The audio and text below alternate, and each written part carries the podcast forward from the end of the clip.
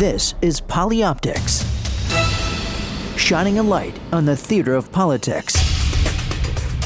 Now, from Washington, D.C., here's Adam Belmar. Thanks for joining us as we pull back the curtain on the events that shape American politics and drive the images and headlines. Polyoptics, the only show of its kind on the air today, and it's only on POTUS, Politics of the United States.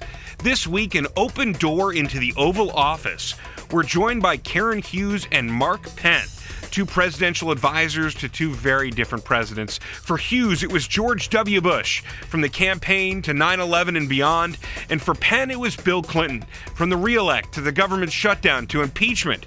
Now they're a team at the top of one of the most important public affairs firms on the planet, Burson Marsteller, and they'll take us inside the Oval Office. Then Steve Schmidt, senior advisor to John McCain in the 2008 campaign and star character in the new HBO film Game Change. What the film got right and what he learned from the experience. I'm joined as always by Josh King, co-founder of the website polyoptics.com. Josh was production chief in the Clinton administration, the same role I played in the George W. Bush White House. Josh, it's great to have you here. It's great to be with you, Adam. Uh, very interesting week on the polyoptics front. Fascinating set of guests we'll have later on. I was particularly taken with the way that President Obama and Prime Minister Cameron uh, seemed to get along famously, both in Washington in the official events related to the Prime Minister's official visit, the the the arrival in the South Lawn, the dinner with people like uh, John Legend and, and Mumford and Sons as entertainment on a huge tent in the South Lawn, and also this field trip that they took to Dayton. Yeah, you know, the President of the United States and his team have gotten uh, increasingly savvy with how to handle this relationship with our special friend across the pond. And, and David Cameron is a wonderful character and a willing participant. Uh, the things that made it such an interesting polyoptic week uh, was this interview that we heard uh, at the NCAA. It was pre tournament, but the President and the Prime Minister took in a basketball game and they did a courtside interview. And this was just another example of this friendship manifesting itself in a very real way because you saw, Josh, both of these guys enjoying a hot dog at the ball game. What do you make of the experience so far? I'm enjoying it. It's, it's fast. It's uh, pretty fast and furious. It's hard to follow sometimes exactly who's done what wrong. Was our president helping you follow the game? He was giving me some tips. He's going to help me fill out my bracket. So. Uh, and, and, he's going to teach me cricket. Yeah, that's oh, the deal. Oh, that's okay. right, because I don't understand what's going on with that. Cricket. Do you thing. see any similarities between this game and football? Yeah, I see a lot of you know how, how, you have to mark people, how you have to be quick on the break, how you have to try and uh, play as a team. I think there's a lot of similarities, but it's very fast. And that's Adam. That's what you do with a pool TV camera. If you are, if you position the president and the prime minister in courtside seats, an aide brings them a hot dog.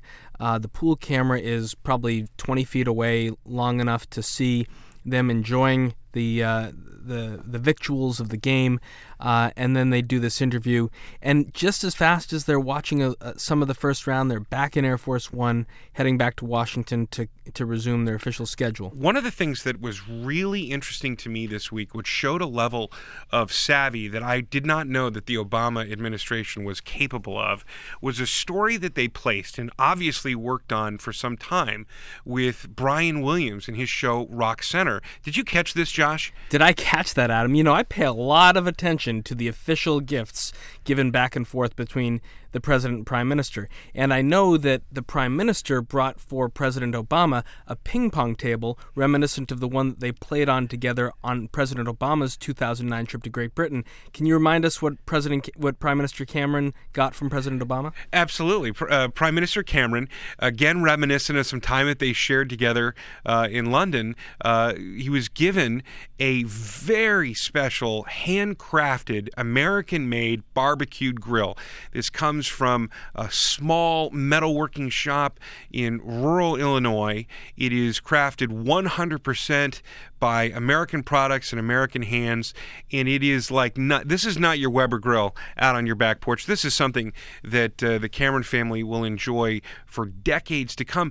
But it, it, it's reminiscent of some time that they shared together while they were barbecuing when the president was visiting with the prime minister. And this is how uh, these two men have continued to forge and show the rest of us how sincerely they seem to care for one another in taking the time to give a gift that was significant and also paid tribute to, uh, in this case, uh, an American made element which is so avant garde and so in the need uh, for the American economy right now. Well, you know, Adam, the phrase is the special relationship, and it goes back, I think, to uh, President Roosevelt, Prime Minister Winston Churchill, the time that Churchill lived in the White House with Roosevelt at the beginning of World War II. Uh, you certainly see it saw it manifested between President Reagan and Margaret Thatcher, Bill Clinton, Tony Blair, and Tony Blair and Clinton's successor George W. That's Bush. right. And we've got a great guest today who has so much of that personal experience with President Bush, don't we? We do. Uh, Karen Hughes is someone that many people who are close watchers of politics thought they knew a great deal about, and then she fell off a lot of folks' radar. She was an integral part of the 2000 campaign. She came to Washington as counselor to the president, and she had the entire communications portfolio in her hands, and uh, ultimately left the White House uh, in the second year of the presidency. But she came back, and then she ultimately uh, has gone on to be a leader in corporate communications, where she has joined forces with our other big guest today, Mark Penn, someone with whom you worked in the Clinton administration, Josh. That's right. Mark Penn and I go way back. You and I have talked on a couple occasions here on Polyoptics about the situation that President Bill Clinton faced in the fall of 1994 after the disastrous midterm elections in which Democrats lost power in Congress. And I was working in the White House from the very beginning, and, and uh, there was a team really working that included uh, Dick Morris and also Mark Penn and Doug Schoen. And as time passed, and Dick Morris eventually left the campaign in 1996, and and as did Doug Schoen, Mark Penn stayed and has stayed a close advisor to President Clinton ever since. Advised Hillary Clinton's campaign in 2000 uh, and for the Senate, and then uh, her reelection, and then her presidential campaign in 2008.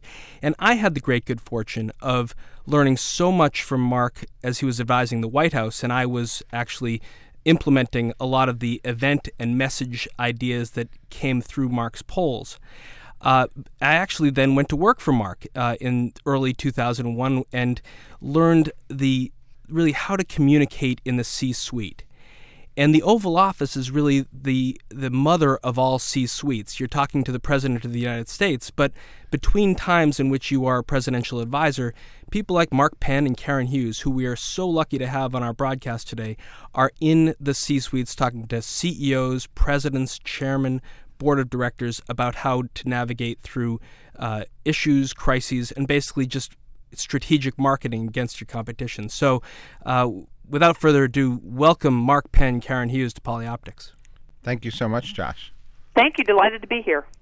Uh, Mark and Karen, uh, let's pick up exactly where we are at the present. Um, earlier this week, uh, there are a, a, series of new polls out which show a dramatic dip for President Obama's approval ratings from what had been sort of a a methodical measure upward from sort of a low point last year. And Mark and Karen, you've been writing about, you've been tracking President Obama's approval uh, from that time, writing for Time magazine, and you opine this week about what may be behind the most recent numbers for President Obama. Mark, can you start us off and tell us what you think is going on?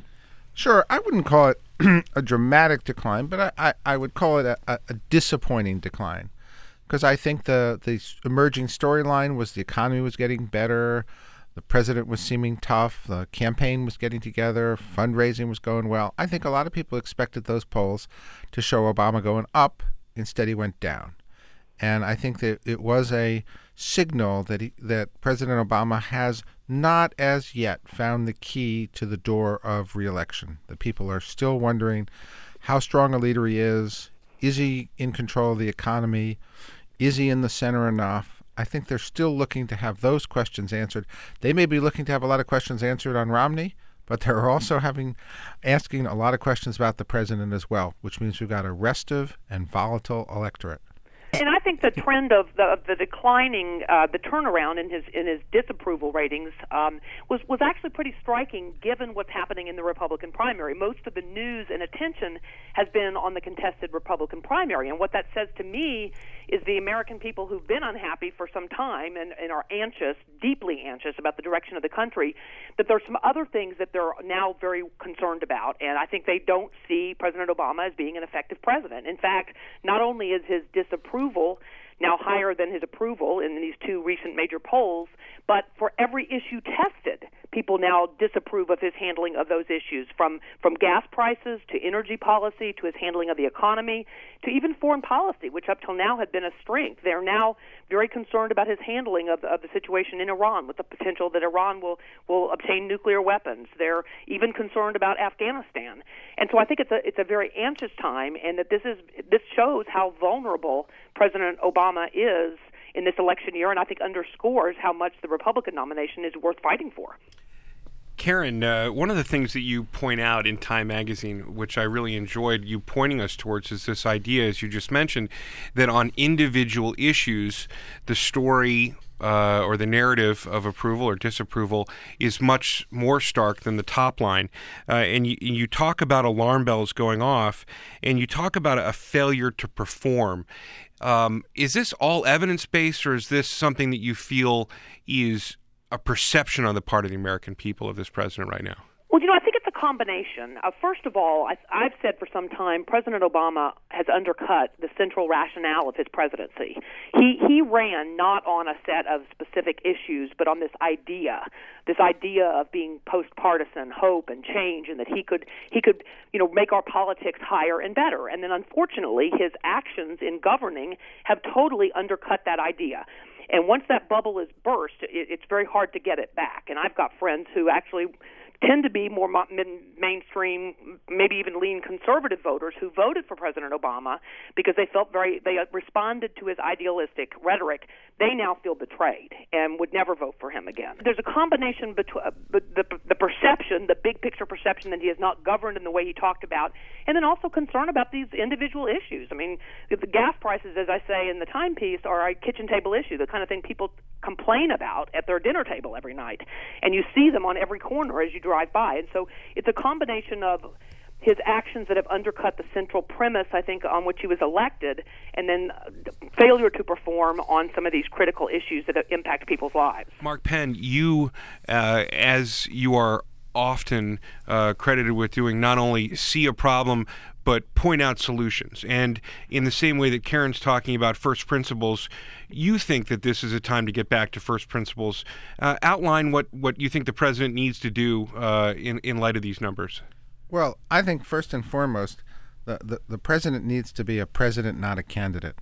There's too much politicking too early by the president, even though we're coming now to, to the to the stretch. They're going to reelect the president, and it was always very important and Josh knows in the reelection of President Clinton, we didn't actually even announce that we were running for the presidency right.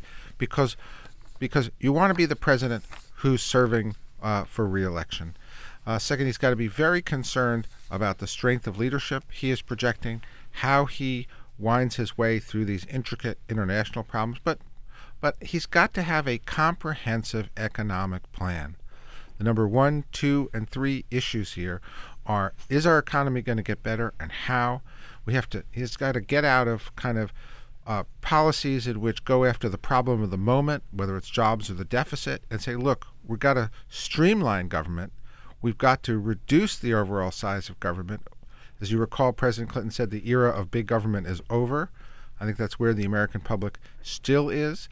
And he's got to have an economic program that really underscores how America wins in the 21st century, how we win with an emerging strong Asian and Latin American economies, how we get the right education, how we have the right jobs, how we deal with trade, you know, how we really deal with a new economy that is even newer than it was during President Clinton's time, when there's vast opportunity. The very best jobs are going unfilled in this country right now because we don't have enough well educated people who could really drive America forward. And he's not really hitting those messages hard enough, strong enough, and clear enough. I think you just underscored what, what what the president's problem is. I mean, President Clinton was a was a pro business mainstream Democrat, and I think what what you just said sounds very reasonable even to my Republican ears. The problem is those aren't the things that President Obama focuses on. Let's remember that President Obama did save the financial system. He did step in and do some things here that were very strong for the economy. He was dealt a very tough hand. And let's not forget, Karen, that despite where his numbers are, President Bush would have loved to have numbers as high as these as in his second term. I would argue that it was President Bush who deserves the credit for saving the economy by, by taking that very difficult step of of uh, passing the, the temporary assistance that, that really saved the global economy from crashing. It was a very difficult political decision for him. It was a very difficult personal decision because philosophically he does not like to see government step in. But in that case, with the world economy teetering at the brink, he felt he had to. And I never miss an opportunity to point out that almost all that money has now been entirely repaid with interest to the federal government. And we had uh, Karen Steve Rattner on our show a few weeks ago, and he gave full credit to President Bush and Secretary Paulson for making the tough calls that they did in the summer and fall of 2008. And they also paid appropriate respect for President to President Obama, Secretary Geithner, for following through on those programs and helping the American auto industry get to where it is today. Let's take a trip back in time for a minute uh, and hear some of President Clinton's 1996 State of the Union address, that very soundbite that Mark referenced. The era of big government is over.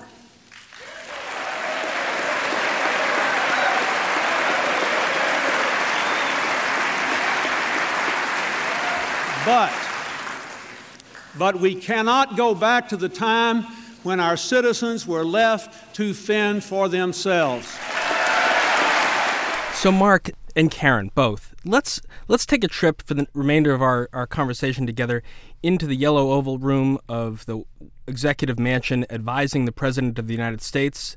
Uh, and then we'll also take a trip into Boston and, and, and advise uh, perhaps his likely opponent, uh, Mitt Romney, about where to go from here. Mark, the spring of 1996, we were and 1995, we were doing the V chip, uh, kids smoking, school uniforms, 100,000 more police on the street, anti-tobacco efforts.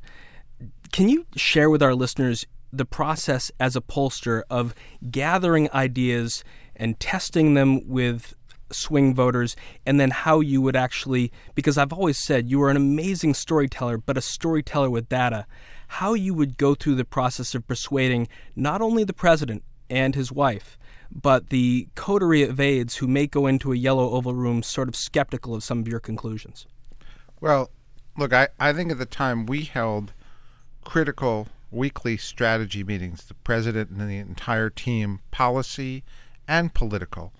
Uh, and and I think the president understood that that good policy is good politics, and he he didn't divorce the two. And so the process that we went through was really about what's the president going to be doing for the country, what direction does he want to take it, where does he want to go, and and to the extent then that we took a lot of uh, agenda items each week, I'd kind of visit the director of uh, uh, of policy and and his assistant, who's now in the Supreme Court at one, uh, and we'd go through what policies were being considered, how the public would respond to them, how they fit in with the fact the president was making a statement: the era of big government's over. We're not going to let people fend for themselves. Uh, how, however, he was an activist president out there doing something for the people every single day. And the president used to say about the meetings, these meetings give us the edge, the fact that we sit down every week.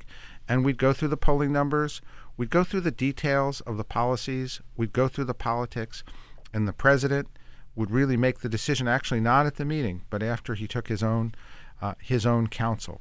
But these meetings were a way of moving the campaign forward and making sure that the president was A, president first, B, he was reinforcing that he was making a difference every day in people's lives. Now, you remember at the time, uh, Josh, soccer moms were the primary target of that campaign. Yep. And so a lot of policies, V chips and others, followed from the fact that we changed who the new target was. Women had gone into the workforce, their kids were in school, they were really concerned about them. There were a whole series of new policies that hadn't really been thought of yet that the president got behind. Today, President Obama faces yet a new nation with new groups emerging. You know, this is the oldest electorate in, in history. The Hispanics may break, uh, the Latinos may break 10% for the, for the first time. Women remain 54%. 26% of the of the voting population in the last election makes over $100,000. There's a whole new professional class. This team in the White House today has to look at America as it is in 2012, which is not how it was in 1996, and create the policies that give us a new future. One of the things that I think is so interesting was this sort of ability to reconnect, if you will, uh, that Mark facilitated for, for President Clinton around this time. But Karen Hughes, uh, you served uh, in the administration as counselor to the president with uh, a huge portfolio of all communications uh, in the White House uh, underneath you. And really, your job was to what you delivered on connecting the governor of Texas to the American people. It was about keeping that connection alive. Is that a fair assessment? I think that is, that is fair. I also um, actually, when when President Bush named me counselor, the second day at the White House, I I knew I was managing all the communications functions of the White House, which meant press secretary, media relations, speech writing, etc. Um, but I but I wasn't sure what the broader counselor part went. So I, I walked into the Oval Office and I said, "Now, exactly what is it that you want me to do around here?" and his answer was was was short, but the job was huge. He said, "I want you to go to meetings where major decisions are made." every meeting where a major decision is made, I want you to tell the people in the room how I would approach that decision, and then I want you to tell me what you really think. And and the reason I think he did that were a couple of reasons. One is he knew I knew his philosophy and his core approach to governing and how he would view an issue, and he wanted to make sure, as we suddenly expanded from the state of Texas to national and international stage, that the people that were making, you know, formulating recommendations for him understood his values and how he would approach something. And then secondly, he I'd always promised him that I would give him my unvarnished opinion, and so he knew that he could count on me to to deliver to him what I really thought. He also understood, which I think is really important, and I see this in the corporate world a lot too. Um, some people unfortunately think that communications is something that, that happens down the hall, that, that after a decision is made, the communicators go and communicate it. And that really is not at all effective in today's day and age because what you do communicates a lot more powerfully often than what you say. And so I feel both in the C suite of the companies that we talk with now and also in the Oval Office of the President of the United States, um, communicators have to be involved in in thinking through and understanding the implications of policy decisions because all of those communicate sometimes even more powerfully than, than the words of a president. Um, Josh, I was going to just quickly address what we did. Mark, Mark has actually taught me a lot about the value of data. I used to pride myself on thinking I could do this by instinct, and and now I think I still apply my instincts and my my creative insights. But uh, I've learned to appreciate more the grounding of data.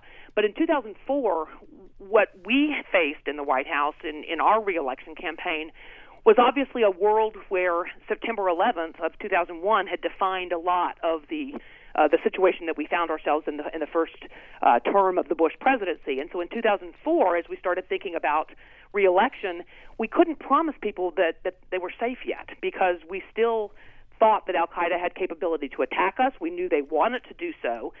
And so we came up with a with a theme for his reelection where we said we were safer, safer, stronger, and better. And I think that spoke to the fact that we felt we were safer than we had been on September 10th of 2011. We'd taken actions to make the country safer. We were stronger as a nation because we had been through this, and it it had brought the country together in many ways, and we were also better. And that that spoke to some of the um, things we were doing to fight HIV/AIDS in Africa, for example, and, and the education agenda, and some of the compassion. Uh, part of the compassionate conservative agenda. And so that's the way I tried to approach things was to was to frame things in a way that spoke to uh, where the country was and, and also where we were heading. It sounds a lot like meeting America's challenges and protecting America's values, uh, the, the, the, mantra of, of 1996. Um, Mark Penn, in your commentary in Time magazine, you exp- on various occasions you express a lot of thanks.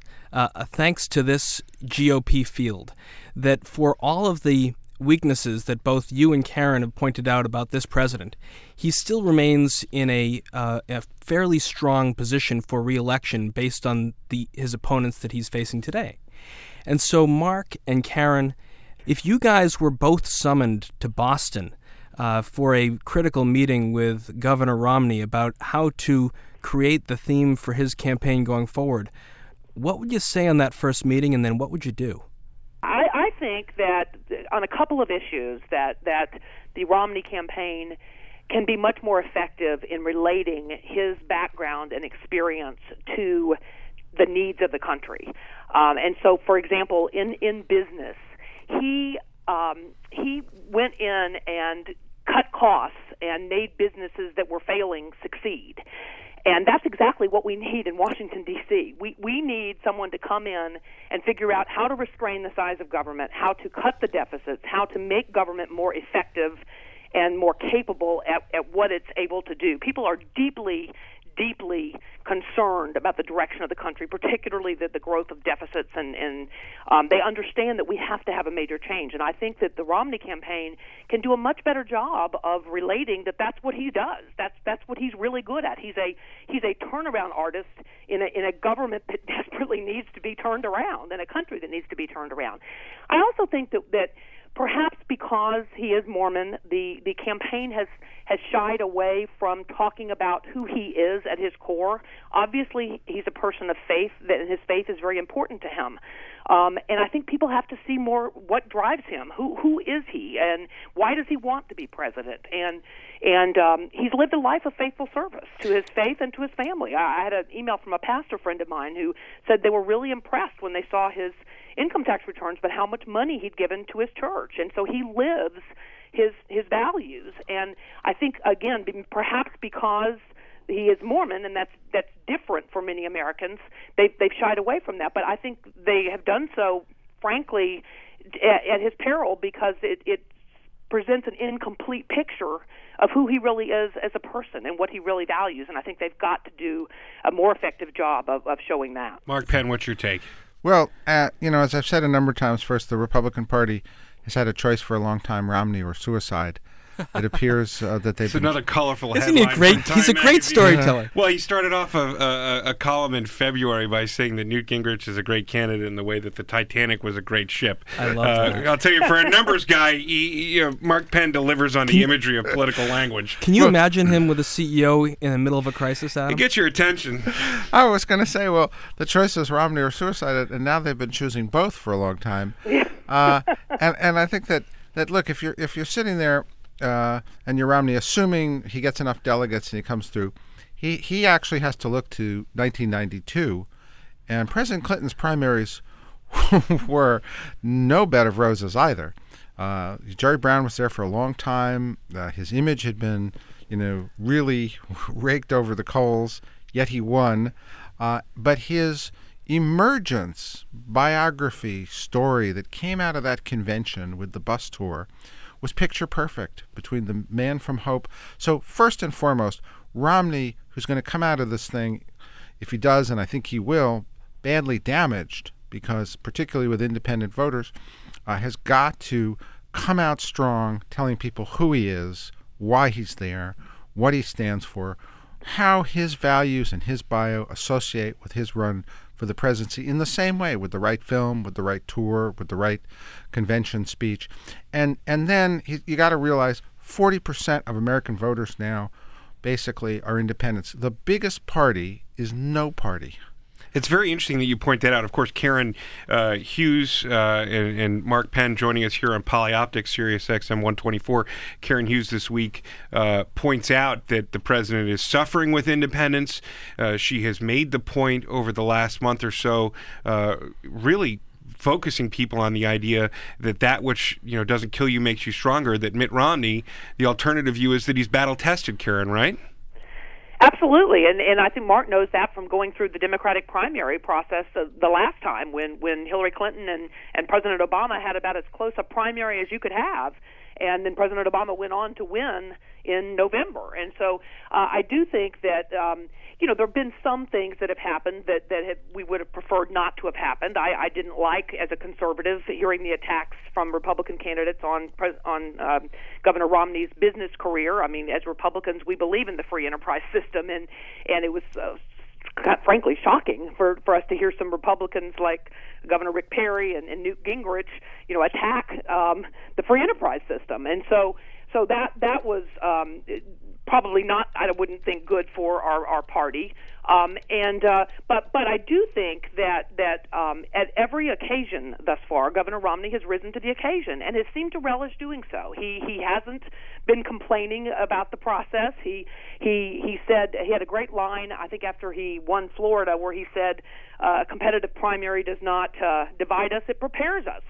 And and so I, th- I think that our candidates are going to be prepared. And I remember in 2004 um, when when I rejoined. You know, I left the White House in 2002, and I but I promised the president I would come back and, and travel. Reincarnated at the State Department as an ambassador. I would went to that in 2005 to the State Department. That's right. But in 2004, I went back and traveled with President Bush in the last months of the of the campaign, and I remember how difficult it was to prepare for debates because he hadn't been debating. He hadn't mm. debated since 2000, and so President Obama hasn't debated.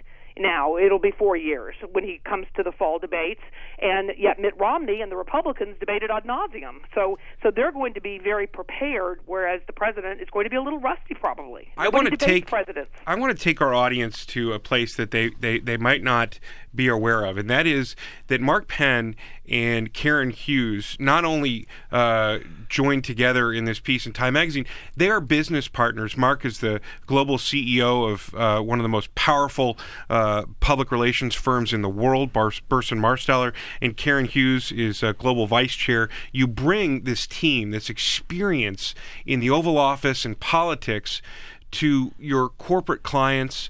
You have defined, and in your case, Mark and Karen, innovated uh, the way that campaign uh, takes place uh, in a communications realm.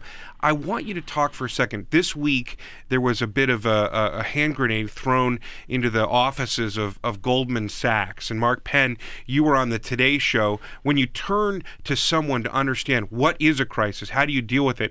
Well, of course, Lisa Myers of NBC News turned to you. You shared your thoughts on this, but, but bring us along. This was free media, but the worst sort of commentary on Wall Street, and it feeds into some of these political narratives that we're hearing in, in the 2012 campaign trail.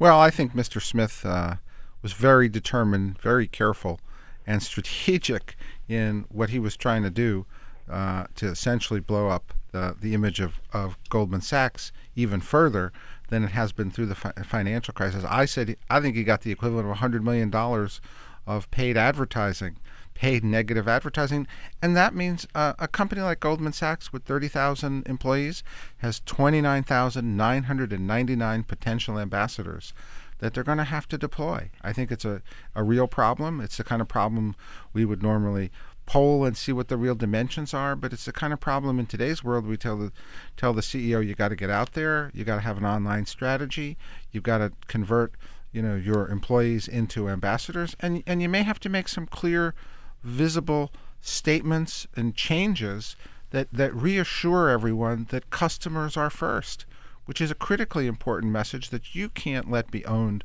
by an opponent or someone who's a former employee who's written an op ed. I got to say, Mark and Karen, um, it, it, and this is a realm, Mark, that you and I worked in together uh, in some corporate consulting uh, earlier in the de- in uh, the last decade.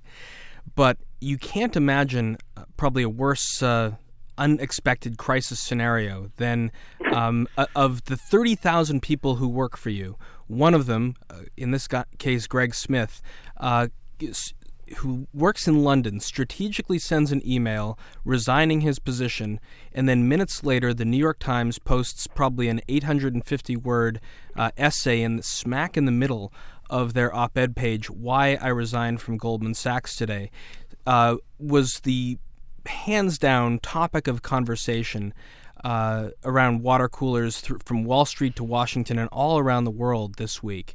Uh, and Goldman Sachs scrambling uh, to divine its message begins with a internal letter leaked outside from Lloyd Blankfein and Gary Cohn, talking mostly about an um, an associate survey that talks about how much uh, uh, Goldman people think that they're they're doing the right thing.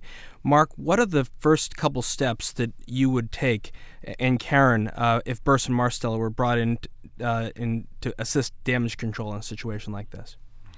Well, uh, as I said, first thing, and we've we've done a lot of these, we really kind of understand what do people believe today, what do they believe of this fellow, and and what is it really going to take for them to understand uh, what what our culture is what, and what we care about, uh, and and get a sense of that. Now, I, as I said, you know that means organizing the CEO. Remember, this was actually Jake Siewert's, I think, his first day. It was his so, third day on the so, second day so on the job. He's got Jake. he's going to be you know handling this, and, and and then I think it means putting together a couple of things that happen today and tomorrow, things that that, that are then more medium term, right? And the kind of reassurances. Look, the the device of an internal memo that's supposed to go external, that's okay, but that's still signif- signifying that you're not dealing with it as strongly, directly uh, to all the clients. It's unfortunate, you know, that one person now with a comment. Remember, he, he Mr. Smith didn't say that anything was illegal, but he said, look, the culture is is abandoning the customer, and it's changed in a way, uh, in, a fundamental way. And, and so I think that you know, normally you'd expect a CEO might go out and give an interview right? Yeah, Go out and I would, directly I would think engage ang- on it. I would think a little anger is appropriate here. I mean, if I were if I worked at Goldman Sachs and I were an executive there and I I um, had some uh, one disgruntled employee do something like this to my firm, I'd be a little hot about it. And I think they need to show a little of that. And I think they need to have you know someone go out who who cares passionately about his or her clients and talk about that and say that's not at all the he the the, the, the culture that was defined by Mr. Smith is not at all the, the, the, the culture that I grew up in, that I work in, that I bring to my job every day. And we've got to hear that more aggressively from them. I always, I always say to to corporate executives that in today's world, um, a company has to operate much like a political candidate. You have to define yourself, or someone else is going to define you. And Goldman Sachs just allowed itself to be defined by a very strategic, uh, smartly placed opinion editorial in the New York Times, and they're going to have to be, I think, much more aggressive in, in responding to it. I think they also, Mark mentioned this, but I think there may also be some things they have to do, not just things they say. Um, they do have to have their employees be ambassadors. They're going to have to uh, do some aggressive outreach with their clients because, again, who's going to take this most seriously? Everybody's talking about it, but if you were a Goldman Sachs client, how would you be feeling? and so I think they're going to have to do some aggressive outreach to their clients. I think they're going to have to do a lot more communications, and I think the CEO and other leading executives need to be out publicly uh, a, a lot more there was a terrible news this week about uh, the alleged massacre of Afghan civilians by an American staff sergeant. Is there a way forward after something like this for America's involvement in Afghanistan? You know, it, it, it's it's going to be difficult, but it was a it, you know the president gave a very sincere, very specific, you know, apology for what what was you know we don't know exactly why uh, the, the soldier did that, but it's it's it's almost like a Doctor Strangelove strategy here, where he he went in to blow things up. I think in a in a, in a horrible, destructive way uh, of human life, uh, of an important effort, uh, and uh, it, you know it is it is not it is not going to be easy uh, to overcome that. It, it takes time, diligence, and and American patience. If you look at the polls, has already run out. So when you look when you look at this country and the in the, whether American patience is running out, is they want to know is the financial community going to rise to the economic challenges? They they want to know whether as a country we're going to be able to rise to the challenges of terrorism and division and sectarianism uh, that that are emerging. You know, these are difficult times. I, I think they're difficult for both Obama, Obama and and Romney, and, and the person who who is going to win. And and I do think I do think Obama's a, a lot better placed, having been battle tested for the, the last three years, than than Karen is maybe suggesting. But but I do think the person who's going to win is the person who's going to once again convince the American people that he can meet these two big challenges that we're facing. Mark Penn, Karen Hughes, uh, both the upper leadership of Burson Marsteller and uh, public servants and advisor to presidents, we're very glad that you took time to be with us here in Polyoptics. Thank you. Thanks so much for having us.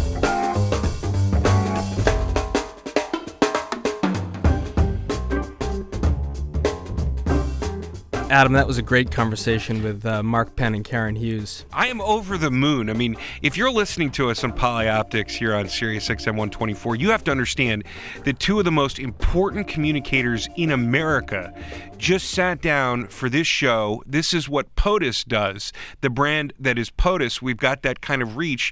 And Josh, of course, with his great relationship with Mark Penn and his work experience with him, we just sat down and had a conversation. I'm still reeling from it.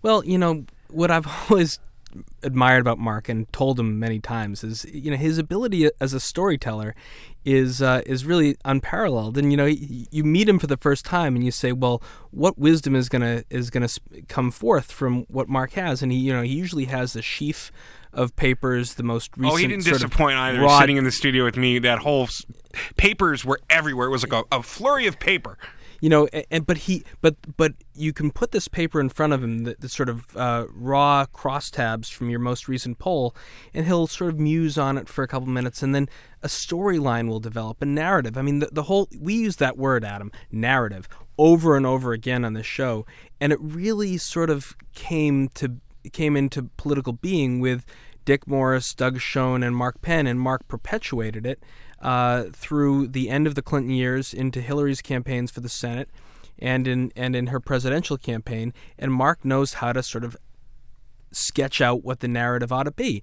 Ultimately, you know, he ran into a phenomenon in uh, in Barack Obama and a, a and a challenged Hillary Clinton campaign.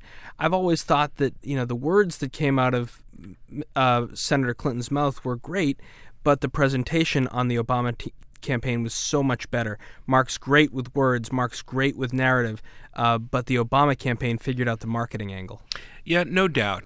Uh, and Karen Hughes, to her credit, uh, is one of the most impactful uh, communicators I have ever had the opportunity to meet. Her ability to help.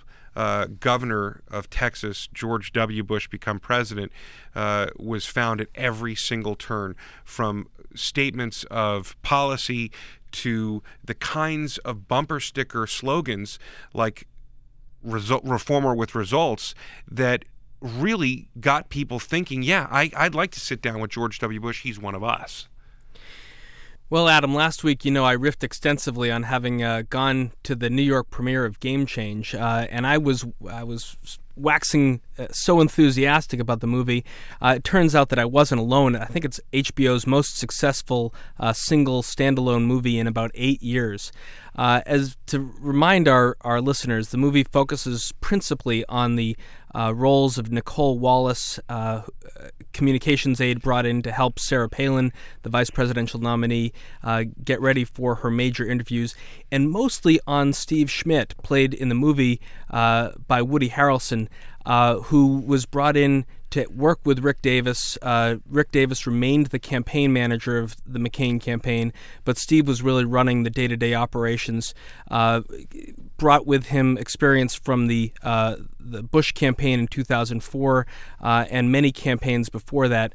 Uh, and began life actually, Adam, as an Eagle Scout. We're so happy to have Steve Schmidt on the phone with us today from Nevada. Steve, hey, how you doing, guys? How's the last week gone for you? Well, it was a strange, strange week. It's a it's a very strange experience in life to watch something like that. Um, you know, especially in a big crowd of people. But um, you know, I think it's a movie that people are responding to because they understand. I think at a gut level that this is the reality of American politics, and you know, to the extent that you know it makes people pause and think a little bit about our process and whether it's serving what we want it to serve as we try to move the country forward out of uh, out of some very very serious times. Um, you know, I think there's some important lessons in it, and you know, and, I, and if it makes people pause, I'm I'm happy about that. Steve, I, I want to um, go back to the the very beginning when you when Woody Harrelson comes on screen as you, and yeah. you're talking to uh, Senator McCain on the phone. You're walking. Uh, somewhere, or at least Woody is walking somewhere with a golden retriever. Wonder if that's really uh, your breed. Uh, but Senator, Mc, you're you're giving him practical advice on how to get his campaign uh, energized, and he he says something like, uh, "Steve-O, I want you to join the campaign full time," and you wince, uh, or at least Woody winces. Was that a true to life wince, and, and why were you reluctant at the time to join the campaign? Well, I, I run Governor Schwarzenegger's campaign, and uh, we had moved. My wife and I, my wife, we had a we had a baby who was less than a year old, and I had a young daughter, and we were happy. I was a partner in a business in in, in California, and um, the uh, McCain campaign had been turbulent. It collapsed in the summer of 2007, and had a series of conversations with John McCain where we talked about the campaign. You know, one of the scenes there, it says, you know, the country first logo, attributing it to me, was really, you know, came up with at a later time, you know, by by you know John McCain's great speechwriter Mark Salter. But we had a we had a series of discussions about how to get back in the race, and you know, ultimately I wound up joining the you know the the caravan full time and you know, something that a lot of people don't know, but I, I was actually a volunteer on the campaign all the way through until the middle of September. You know, when I got my first type of compensation at all in the campaign. I mean, it was, you know, trying to trying to help out someone I really respected and admire the movie brings us, and you've already talked about uh, its authenticity, at least in regard to what is really like behind the scenes in a political campaign yeah. in our political life today. But but it does bring us to uh, a very personal relationship with you as a character. Uh, the viewer begins to sympathize very early on, I think, uh, with with Steve Schmidt, somebody who's trying to be a leader in the campaign, somebody who's uh, guiding the, the presidential candidate, but also dealing with all of the the hiccups that come and the and the pivots that need to be made and the corrections that will keep this campaign on track. And I wonder when you look back at it, not just through the lens of the movie or Woody Harrelson, who's just slightly better looking than you are, Steve. Um, what you learned ultimately from that campaign, and, and is this something? Uh, I know you're with Edelman now. Uh, do you expect Steve Schmidt to be taking a role in a presidential campaign again sometime soon? You never say never about campaigns, like I've come to find, like over my career. But you know, it's something that I I had the opportunity to do twice. I was, in the middle of two presidential campaigns, and um, you know, winning is more fun than losing. But um, you know, it's a um, it's a it's a very very demanding enterprise that's all consuming, and I don't know that I'll ever have the desire to do that again. And you know, so you never say never, but like I highly, highly doubt it. And what about takeaway? What about lessons? Um, you know, I bet you didn't think that a movie of this caliber was going to be made about your experiences in this campaign. Uh, and people will will have their own takeaways. But when when you think back now on your experiences in, in both of those campaigns, but but most recently in 08, what did you learn? What are you bringing to your corporate practice today that you really picked up on the campaign trail and in the battle tested way that you, you've worked? You can never rush to decisions. You have to think through everything methodically in a thorough process where there's transparency by everyone who's involved in decision making where there's really an honest dialogue that you don't allow yourself to engage in wishful thinking. You stay rigorous and not, about not making assumptions that are prejudiced by the disposition of your opinion in the first place. Um, you know, for me, it was an experience of failed decision making. You know, really in a process that I didn't think served John McCain pretty well. I just think there's a lot of lessons to be you know, to be learned from it. Um, you know, at the end of the day, I think the vice presidential decision should be made in a way that a president makes a decision, not in the way a candidate makes a decision in the context of a presidential campaign. And they're, they're just two totally different decision making processes. And, you know, we didn't have bad intentions. Um, when she was announced, I believe she had been fully and completely vetted, and it you know, became clear in the days ahead that there had been huge gaps and understanding how that happened, why it happened, um, the conditions that allowed it to happen. I think they're just an important case study for people who will be in the decision making chairs going forward so they can avoid making the same mistakes because the times are too serious and you need fundamentally serious people in these jobs. Steve, another uh, another phrase that comes to mind as I uh, think back to uh, having read Game Change originally from Mark and John, and I've known Mark since the 1992 campaign, and John uh, is a guy I play poker with sometimes in New York. Um, but the, what the book depicted and what you always sort of imagined might be open to some debate until you saw the movie and then you saw some of the press that you were doing and you fundamentally didn't uh, push back on any of the scenes depicted was Steve Schmidt comes to a campaign with a ton of intestinal fortitude. Uh, you have to go into Senator McCain's uh, uh, inner sanctum many times, deliver some really crappy news to him. You also have to dress down uh, a sitting governor of the state of Alaska on several occasions and try to get her in line. Now, you're the son of a school teacher and a businessman, a tight end on the football team in high school, and as I said, an Eagle Scout. But as you're thinking about how you advise in in business today and, and what you have to tell a client, where do you look back in as the as where you found the intestinal fortitude that be, that allows you to go to very powerful people and deliver some very bad news? I think you look around and you see fundamentally there's two types of people. There's a much larger group of people who will say whatever they believe the principal wants to hear in order to curry favor with them, and there's a smaller group of people that always give direct advice. And you know, I had the great privilege of working for Vice President Cheney, and when I started out working for the Vice President, he said to me, "Here's what." you know, President Ford said to me when I worked for him. He said, you know, that, you know, always remember you can come in here at any time and give me your opinion on anything, but, you know, I'm in the decision making business, you know, and you're in the opinion giving business. and um, I just think you owe the people that you work for to give them, you know, dead honest, square advice about where things are, where they stand, and try to maintain a calm demeanor, you know, amidst the chaos that just swirls around you. And, you know, different campaigns have different cultures. You know, the Bush campaign was a much calmer culture than the McCain campaign, but you know, to try to maintain equilibrium in that space is, is one of the things you focus on. You are serving now as the vice chair of uh, public affairs at Edelman, which is one of the largest firms in the country. Sure. We had a chance earlier uh, in this broadcast actually to have uh, Mark Penn and Karen Hughes on. Uh, talk to us for a second about how you assimilate all of the experience you've had in campaigns to giving advice to CEOs and to corporations. They move at a snail's pace compared to what you're used to.